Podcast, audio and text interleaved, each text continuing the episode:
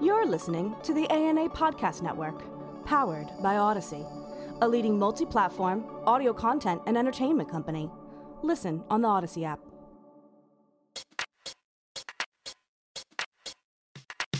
Hello and welcome to the Marketing Futures Podcast. I'm your host, Mike Burbridge.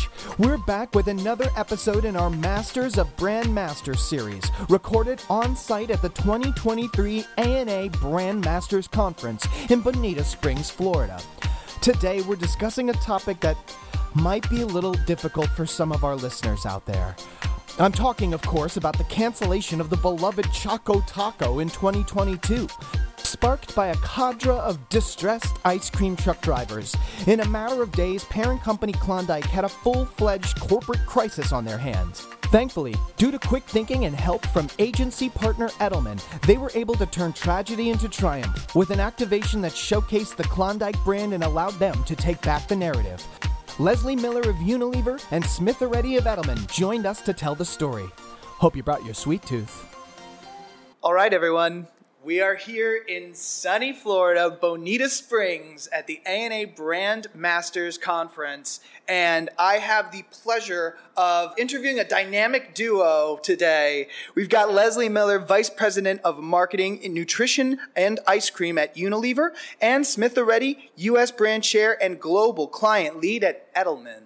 How are you today? Uh, how are you doing today? Great. Thank you so much for being guests. I really appreciate this. I, that makes three of us. We're going. We are throwing down from the get go. Uh, yeah, I love this. All right, before things get too crazy, let's do a little level setting with our listenership. Could you please both tell us a little bit about yourself and how your journeys led you to Unilever and Edelman, respectively? You go first, Leslie. All right. Well, back in the day, I was born in Wisconsin on a farm. No, I wasn't born on a farm, but yeah, I, am very proud of my heritage. So I did grow up in Wisconsin. I'm a huge Green Bay Packer fan, and I always loved ice cream. So I ended up at Unilever working on ice cream. There were a couple small moments along the way where I wanted to cure cancer, realized it wasn't great at science. So decided marketing was a better route, but I did. I did take my run at working at the American Cancer Society, and That's then amazing. showed up at Unilever in 2007 as the well one of the first associate brand managers on Klondike. So my life is really coming full circle because I get to talk to you today about the Choco Taco, and you know, 16 years later, I still seem to be working on Klondike. So that was where I started at Unilever, and I mean, Smitha will introduce herself, of course, but we got to work together on and off in, in the last you know 15 years. I took a couple of minor detours from ice cream, went to work on Axe, where I met Smitha. I went to work on Dove. I worked on a skincare brand, but I do love the taste of sweet, delicious cream and sugar. So here I am to talk about ice cream. I love it. I feel like it is just written in the stars, and your journey's always going to lead you back here. And I, I, there are worse things to keep coming back to. That's true. amazing. Smitha, what's up? Let us know all about you. Well, uh, apparently all roads lead back to Wisconsin. so, so that is actually the truth. So I actually grew up in Florida, but I went to the University of Wisconsin, Madison. Love And, and Leslie and I, we've actually done some timeline stuff. We both were in a young marketing club for, for called DECA uh, in high school. Yes. And we think we might have even competed Against each other in the late 90s. This is like we've all pieced this together through working with each other over the past 15 years. This so our crazy. love of marketing and brands started very young. It started in like High our high school. school high school years. Um, I mean, I don't know if it's like the cool thing to talk about being in DECA, but we were. It was I for us. for we were me. doing our best, and cl- I mean, I think we've done okay with our Yeah, lives. So maybe yeah. it. Yeah. I would say it- so. I joke that like in that club, whatever I think club organization, I learned how to do public speaking when I was Yeah. 15 years old, which I think is a life skill that we've both needed so much in our careers. So let's get we'll give kudos to DECA. We'll Yeah, give, let's go, so DECA. everything goes back to DECA in Wisconsin. In Wisconsin. So I went to Wisconsin, and then I actually wanted to work in entertainment, so I interned at Comedy Central, uh, and then I ended up moving over to the PR side and into working at a few different agencies, but I've been at Edelman now for 14 years. Very nice. Uh, and I have worked on Unilever for a lot of that time. I lead that business globally. Um, and I also look after our brand practice in the US, and now I'm stepping into a new role across our global food and beverage portfolio. So I'm a big lover of brands, brands with purpose. Um, we do a lot of work on Dove, on Vaseline. Uh, and ice cream is just like pure joy to work on. A lot of fun, a lot of fast paced moving work. And we're heading into our busy season with summer coming around the corner. Yes, so indeed. I have to tell everyone, including Mike's audience, Oh my. when we worked together our first time on Axe, we worked on a campaign called Clean Your Balls. it has to be said. It we're has the to two be women said- working on that brand. It has to be at said, and Yeah. my father thought I still worked on ice cream because I had worked on ice cream for a couple years and went to Axe. And I remember, I remember my dad's like, "Oh, what are you up to these days?" I said, "Oh, you know, I'm cleaning balls." And um, he's like, "How does that work with ice cream?" And I said, "You know, just don't worry about it. Yeah, we're good. We're good." But it was. I Next think time it, I'm home, we'll You know. I've always been lucky to have amazing women in my sphere, and I think we were both at stages of our career. It was awesome to meet other inspiring women that were going to do great things, and we got to clean balls while we did it. This, yeah, I'm. I'm There's like, a lot to unpack there. There's a lot to Yeah, unpack there. yeah. I'm gonna just kind of leave that, like, Yeah. breathe for a sec. Right. All right, great.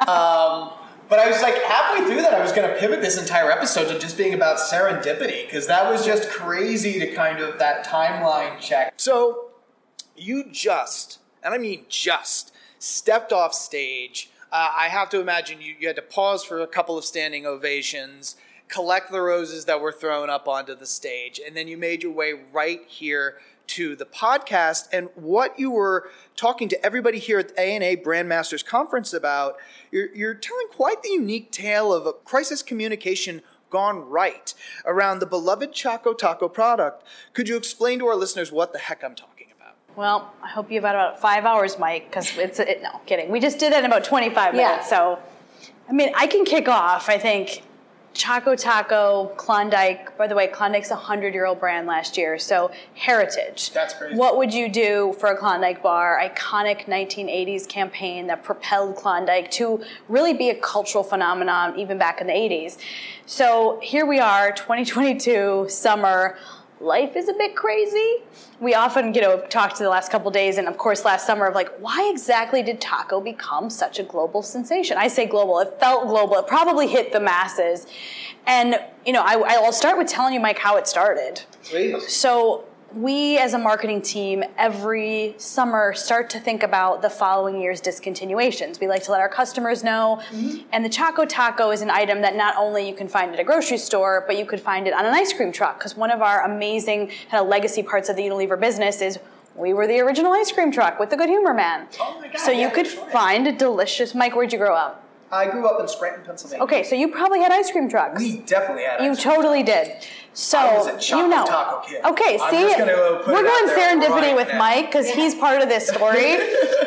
so those ice cream trucks were huge, huge, you know, purveyors of the Choco Taco. So we put it out to the ice cream truck drivers. Hey, 2023, it's gonna go. Well, some of the drivers were a little bit uh, concerned with that and decided to go to Facebook and announce to the world that indeed the Choco Taco was on its way out in 2023. And they encouraged their fans, any fan, to write to us and call to us. And that was the fire, the spark that blew up the internet. And I'll let Smitha maybe take it from there.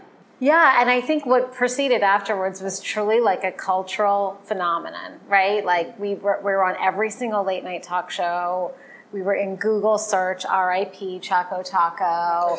Um, we were landing in culture, but sometimes not in a good way, right? Like we consumers were outpouring their hatred for Klondike, their sadness, their upset. They went through all the stages of grief, and Lots you know of we had 41 billion impressions, which was kind of kind of outstanding to look at, but only seven percent of it was positive. Man. So Yeah. we had to climb ourselves out of this massive negative sentiment for the Klondike brand, a product that no longer exists. And, and that was really the brief when we think about how we mobilize quickly. And, and I talk a lot about speed because, you know, as a, a person who's, you know, spent my entire career in marketing communications and crisis work, you have to move quickly and this was this was an understatement of how, how fast we moved in terms of just you know speed agility and how we got to a solution to build back to brand love I think as a brand person, like I said, you know, it, it takes a village to not only raise a child as I learned when I had a child two years ago, but also to build these brands. And I am one of many people that worked on this incredible team. But as a brand person, and again, I have a very passionate love for Klondike as it was my first job at Unilever. It really sucks when you see on a Wall Street Journal article that indicates that this is a PR stunt and that you don't actually have intentions to discontinue and it's all marketing. And you know, I personally take my job very seriously. I mean, I sell mm-hmm. happiness for a living. That's a pretty serious but cool job. So it was really hard emotionally to be the brand team to say, you know, this is yes, exciting that this has commanded so much love, but as we started to watch, you know, article after article, celebrities tweeting at us very negatively, it started to really take a toll. And I think thankfully we have great, amazing agency partners to help us create the right narrative and to pull us out of it. But I was also experiencing a milestone birthday the exact day that that article went down. I was trying to party on a boat. Oh, that's. And for the record, I don't do birthdays, and I definitely don't really do boats. But I was thanks, Wall Street Journal. That's not happening. I know. I was like, really? Is this the day this is happening? But I will never forget my birthday for many reasons, but we truly said, okay, we can do something about this and we can get out of this. And I think it was really, it, Mike, we're talking days. Like July 21st was the ice cream truck tweet. By July 27th, my milestone birthday, we were in a kind of real crisis management. Like, how do we own this narrative? We can we can turn this, but right now, seven percent positive is not something we find acceptable. The Certified ANA Marketing Professional, or CAMP program, is a rigorous 35 hour online certification program developed specifically with the ANA marketer in mind. Covering the entire marketing process from brand strategy and activation to marketing implementation across digital and analytic platforms, CAMP represents the full spectrum of the marketing universe. To begin your certification, go to ana.net slash campfuture.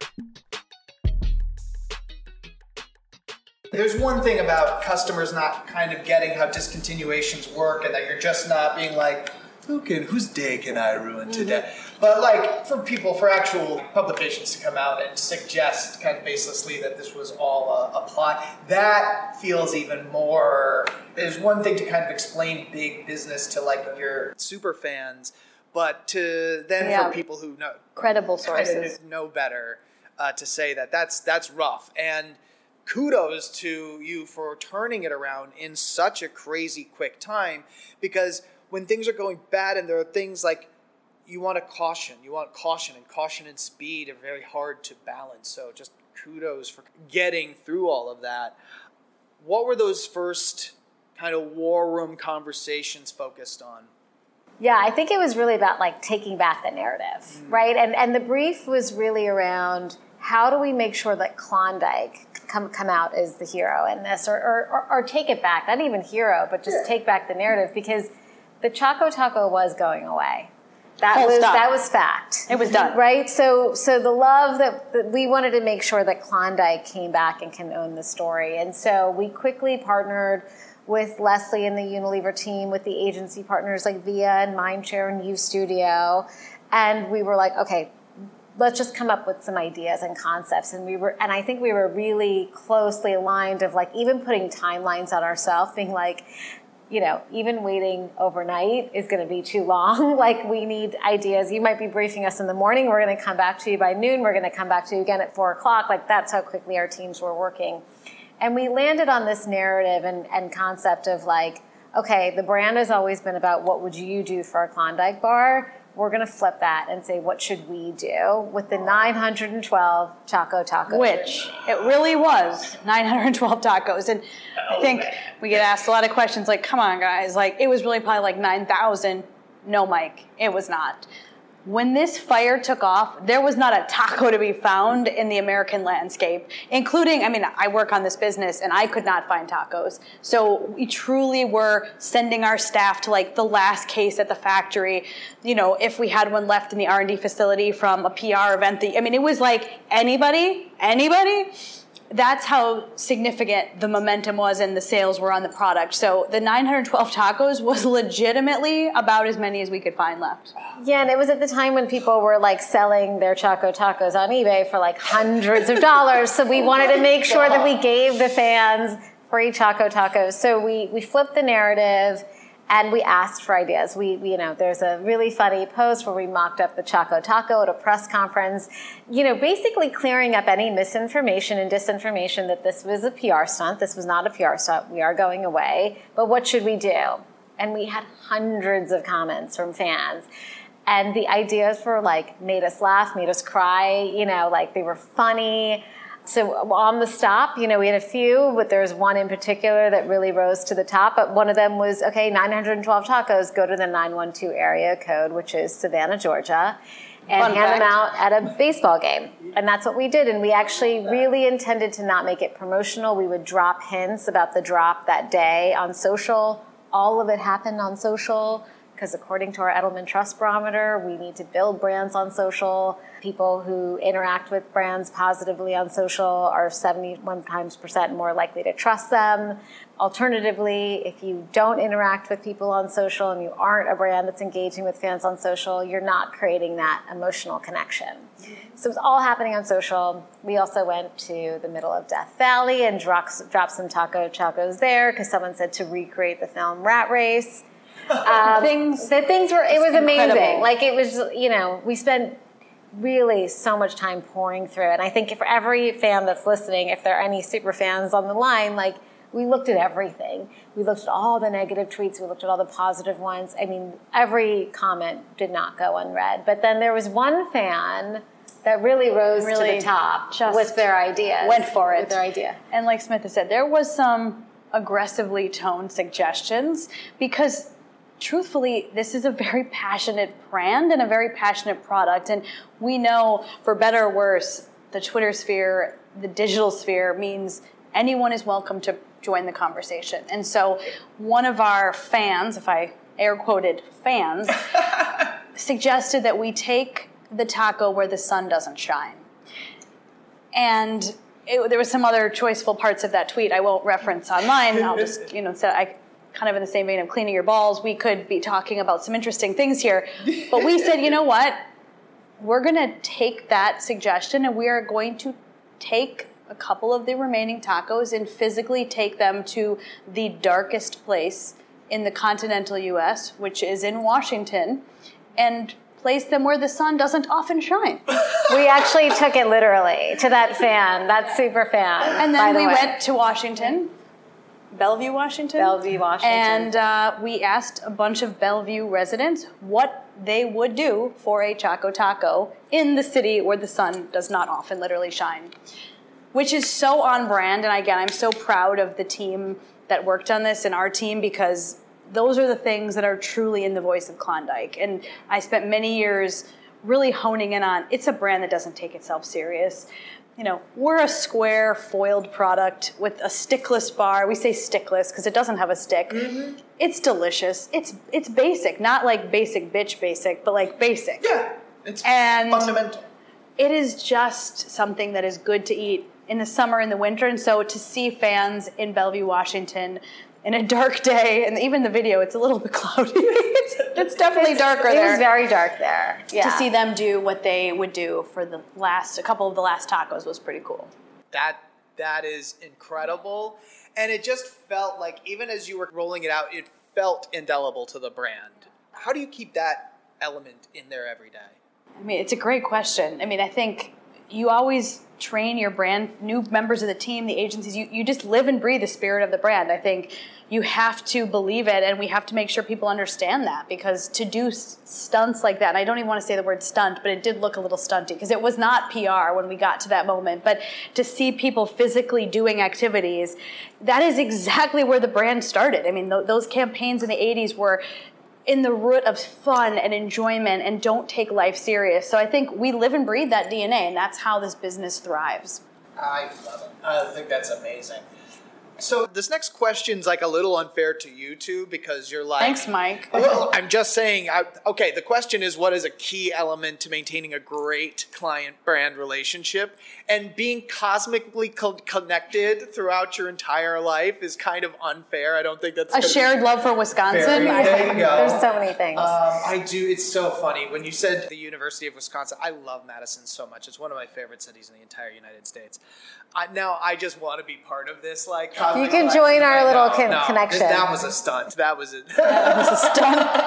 Fake news, Mike. No kidding. Um, but beyond just the two of you having such a dynamic friendship and relationship, obviously Edelman is a trusted partner to come in this kind of dire circumstance.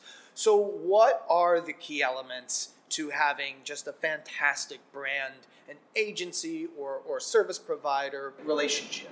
I, I can start. I mean, I think it really goes back to two super basic things to me, which sound cliche, but they are not if you live them and breathe them, which is the ability to be transparent together. Mm. Because transparency is another overused word. We like to believe we do it, but when you actually have trust, and again, I'm referencing Edelman is the the champions of trust and we have other great agency partners where it's the same. When you believe you can have real, honest conversations, because the reality is we have different opinions. We come from different places. We hire great agencies because they have expertise that we don't.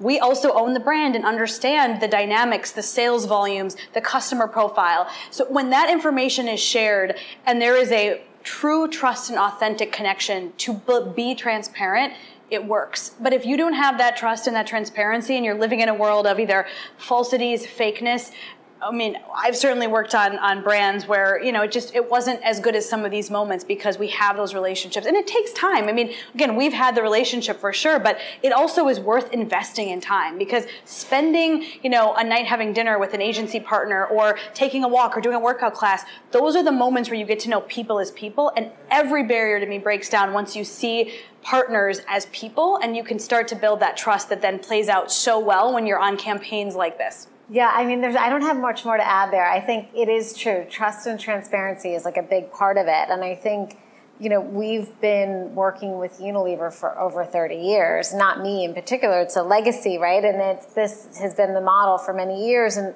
to Leslie's point, yes, it's getting to know our partners and our clients on a personal level in good times, but also I think in bad times. And I think this is a really great example of like your relationship is tested in these moments when we're monitoring social media and seeing all the coverage come in and we're sending it over to Unilever and the ice cream team and they're like what do we do? You know, that's when the relationship is tested. And I think it's how we come out of those moments and Leslie said something so right in the sense that we come at it from a point of view because we're seeing the industry, and they're coming at it from a point of view as they know the business and the brand.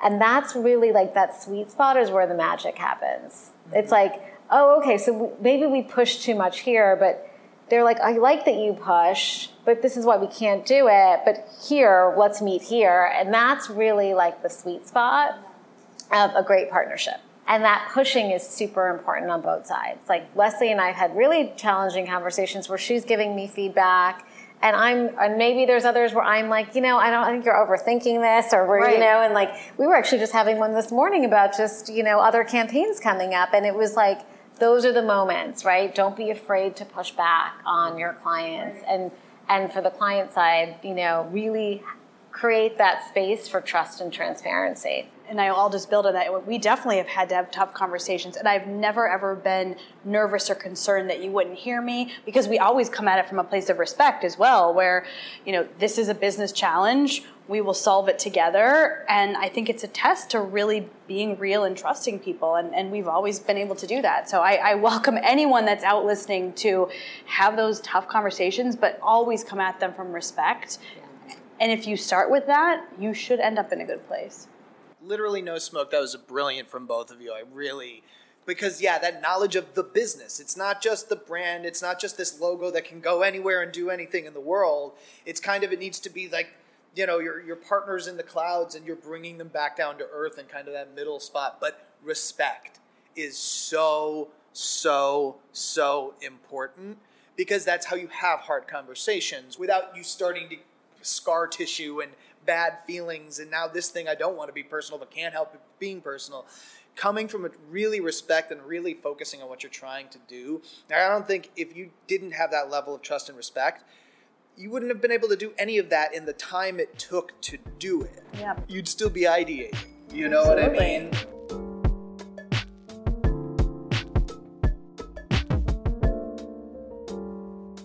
So we're going to do a little pivot and ask uh, some questions that we ask all of our guests here. This first one is open ended by design. What are your thoughts on diversity, equity, and inclusion?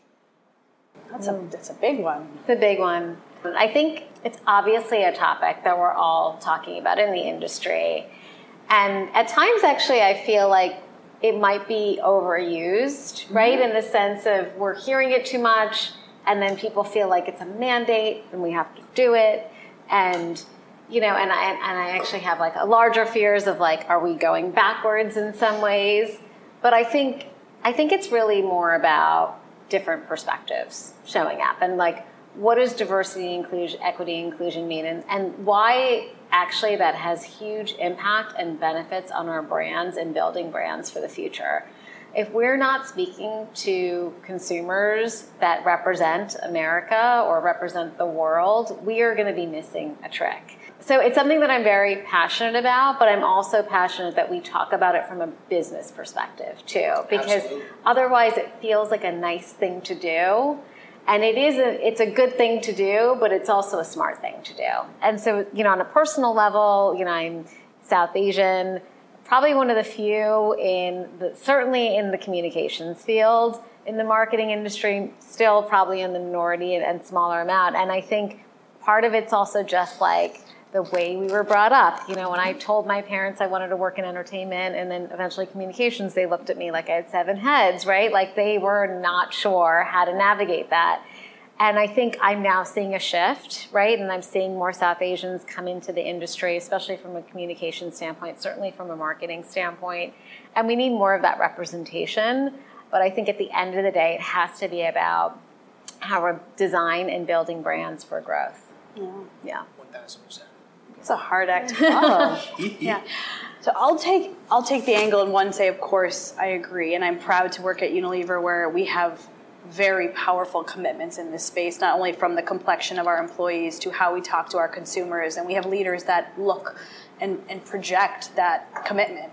Personally, for me, as a, a white woman from Wisconsin with German and Polish descent, my experience has been about being a first generation college student, um, you know, in a family that didn't go to college, and being a woman in business that you know has a parent and trying to set the bar for other women because I think we're in an era, and I talked a little bit about it on stage, but we're in an era of, of really disregard for mental health. I think mental health has been elevated as a topic, but I think about all the stats that we've heard and talked about as women in business post pandemic and how important women are to the workforce, what they do to empathy scores, what they do to relationships, and yet they're leaving in millions and millions. And again, I'm living it. I have, I just actually said to my boss last week, there isn't often a day that goes by that I don't think about quitting my job. Not because I don't believe in our work and do great things, but because the pressures of delivering intense results on big brands while being a wife and a parent and a sibling and a friend and a daughter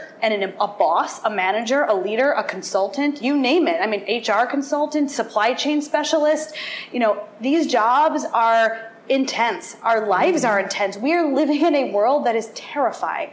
And so for me, I show up every day because I want to show other women that you can still do it. We certainly can't have it all, and we should never think we do. But I try to be a boss and a leader that supports an environment where mental health always comes first. It is okay to not be okay. I use every moment I can to sell that story.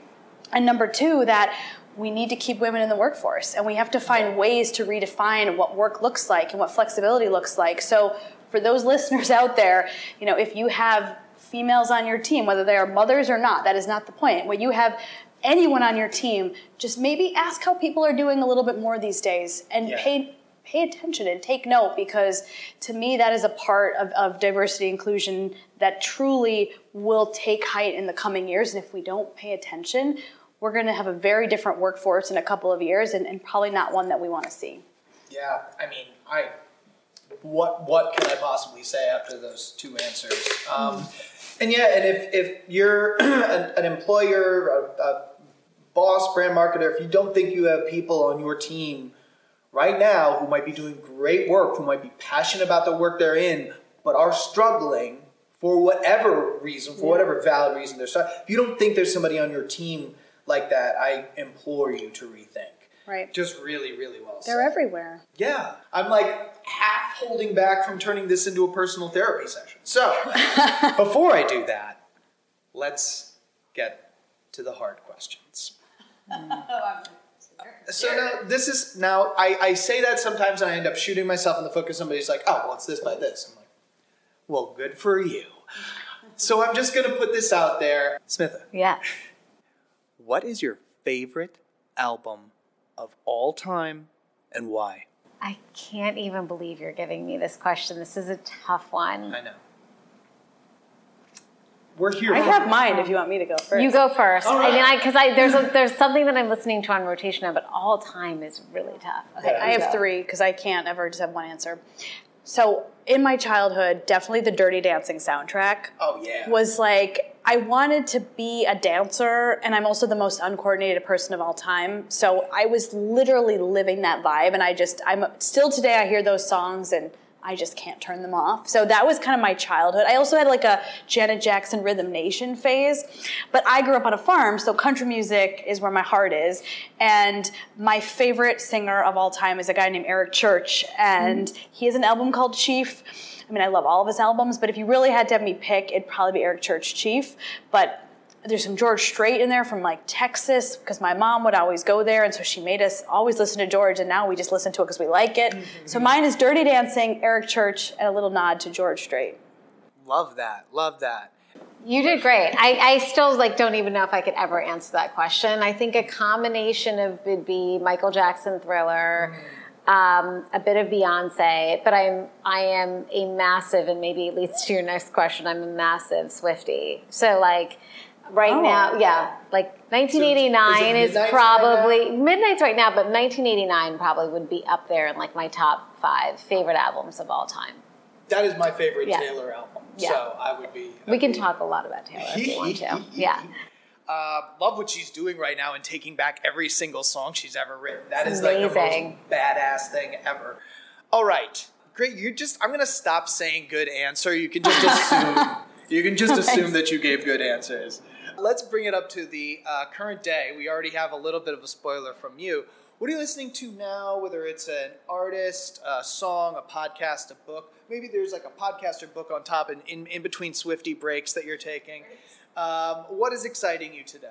I have a super silly answer, which is I this is so out of my team at work we have this thing called hot take, which is sort of a slightly controversial statement, like water has flavor or mozzarella cheese is the worst cheese. It kind of like again slightly controversial. You know, mine is often I don't like dogs. I don't. I was attacked. I don't. I wouldn't hurt them. Don't love them.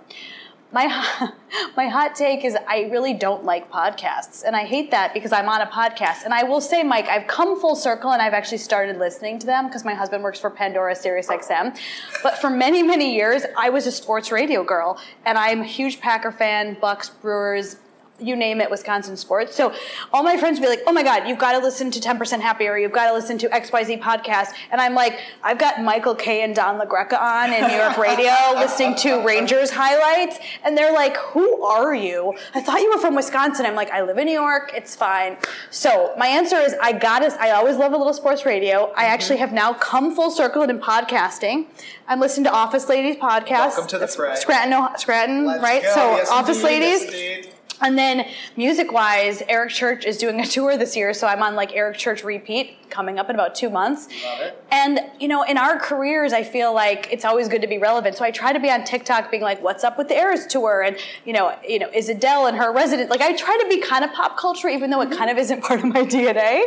Um, so sports, Office Ladies, Eric Church, and a little nod to like a TikTok Taylor moment. We we love it, and I will say that the podcast does suffer from never having somebody call in and say, "Ah, listen, uh, first time caller, long time Joe listener." from Long Island. Yeah, yeah, yeah. I, that was bad. I'm gonna try and kick. I'm gonna try and incorporate that. I don't know how that's gonna happen. We are on the complete opposite. Well, not complete. I love podcasts. Love podcasts. I love TikTok. I think also I I've convinced my husband that I'm on TikTok for work. Me too. So Oh, I'm yeah, like, oh, I'm on. TikTok for work. Everybody, I'm on It's TikTok for research. work. Research. It's research. Uh, but 65 minutes Yeah. later, I've got I've been. I've been turned off. I've been shut down. um, that I have. Well, first I should plug our Edelman podcast that I am also a co-host on, um, which is Edelman Trust Makers. We have amazing guests. Uh, from the brand marketing space, but academics, researchers, all grounded around like how you build trust. Whether it doesn't matter what industry you're in, uh, so that's always a fun one. I love Dax Shepard's podcast. I go on really long walks and long runs, and that's like one of my favorite. I think it's great storytelling. Um, and then I love the show Succession, and so then I also watch, like, listen to the Succession podcast. Like, I'm really deep on some of these things, so then I go the next level. Yeah, and then I, I, I talked about my love for Taylor Swift, but that's like that's consistent, and it's also my daughter and I are going to go see her in a few months, in a few weeks actually now. So it's a really great uh, opportunity to bond with my kids. So I'm really excited about that. But yeah, awesome. lover of podcasts, and now I will be picking up on the A and A podcast. That'll be in my rotation rotation for sure. Thank you so much. Yeah, of course. Um, so before we let you back out into this warm Florida sun, uh, if people have just been like me, just need you guys to have a podcast now, uh, how can we keep up with your, your latest and greatest exploits for the two of you and for Edelman and Klondike slash Unilever? I mean, Klondike has a fabulous handle across all of social media. Unilever, I mean, our brands like Breyers, Hellmann's, you can always find us. We're all over. Exciting times. Personally, you can find me on Instagram. LinkedIn's not my fave. I'm not great at keeping up with it because I'm too busy solving amazing crises with my PR partners and trying to make the next best mayonnaise. So things are busy, but important things here. Yeah. yeah. I do love LinkedIn. This is like so interesting. We're learning so much about each other. Like um, LinkedIn is like definitely where you'll find me, and also a lot of our Edelman content. We will have new trust research coming out soon. We're going to have a new brand trust report coming out for Can Time for Cannes um, which you is really exciting. Yes, you might find us there. Um, and yeah, LinkedIn's probably, and then obviously the Edelman handle across all socials. So yeah, this is. I and, will say, and listen yeah. to Trust Makers. I was going to say, yeah. Trust Makers is amazing. We also have a bunch of new ice cream launching right now. Our it's new Talenti coming up. bars are coming out. If you like our beautiful Talenti clear jars, we have them coming to pops right now. So there's oh, our Roman raspberry pop. We have a Dolce pop. We have a new Klondike ice cream cones coming out. We always have we have a mango from Breyers. Always fun innovation from our business. Uh, we could do a whole podcast of the day when I used to make ice cream flavors for a living, which oh. was why I started running half marathons.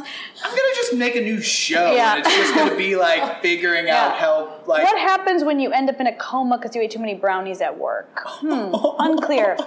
I'll, we'll leave a cliffhanger for Mike yeah. and his next podcast. Yeah, oh my goodness! But, but please, you know the world is crazy. But Choco Taco, you never know. You might see it again. You might not. Not this year, but we really have to come full circle and say, you know, we learned so much last last year, but we're so excited that we have other ice cream brands coming out in products. So come yeah. find all the Klondike in your local grocer's freezer. And I think we're actually this is that this is the break where they're handing there's some out. ice cream handed out outside yeah, this so room. We so gotta, we gotta go. Yeah, we gotta wrap this up. Wrap yeah. it up. Wrap it up. Wrap it up. Uh, ladies and gentlemen, thank you very much for being here on the Marketing Futures podcast.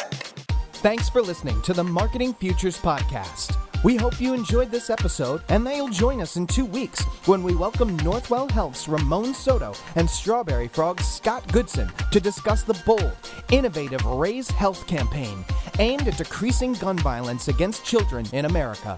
It's a two parter you're not going to want to miss. The Marketing Futures podcast airs Tuesdays at 3 p.m. Eastern. If you have a topic or guest you'd like to hear on the podcast, shoot us a note at marketingfutures at ana.net. We'd love to hear from you. And as always, find what you need to future-proof your brand at ana.net slash futures. This has been a presentation of the ANA Podcast Network, powered by Odyssey.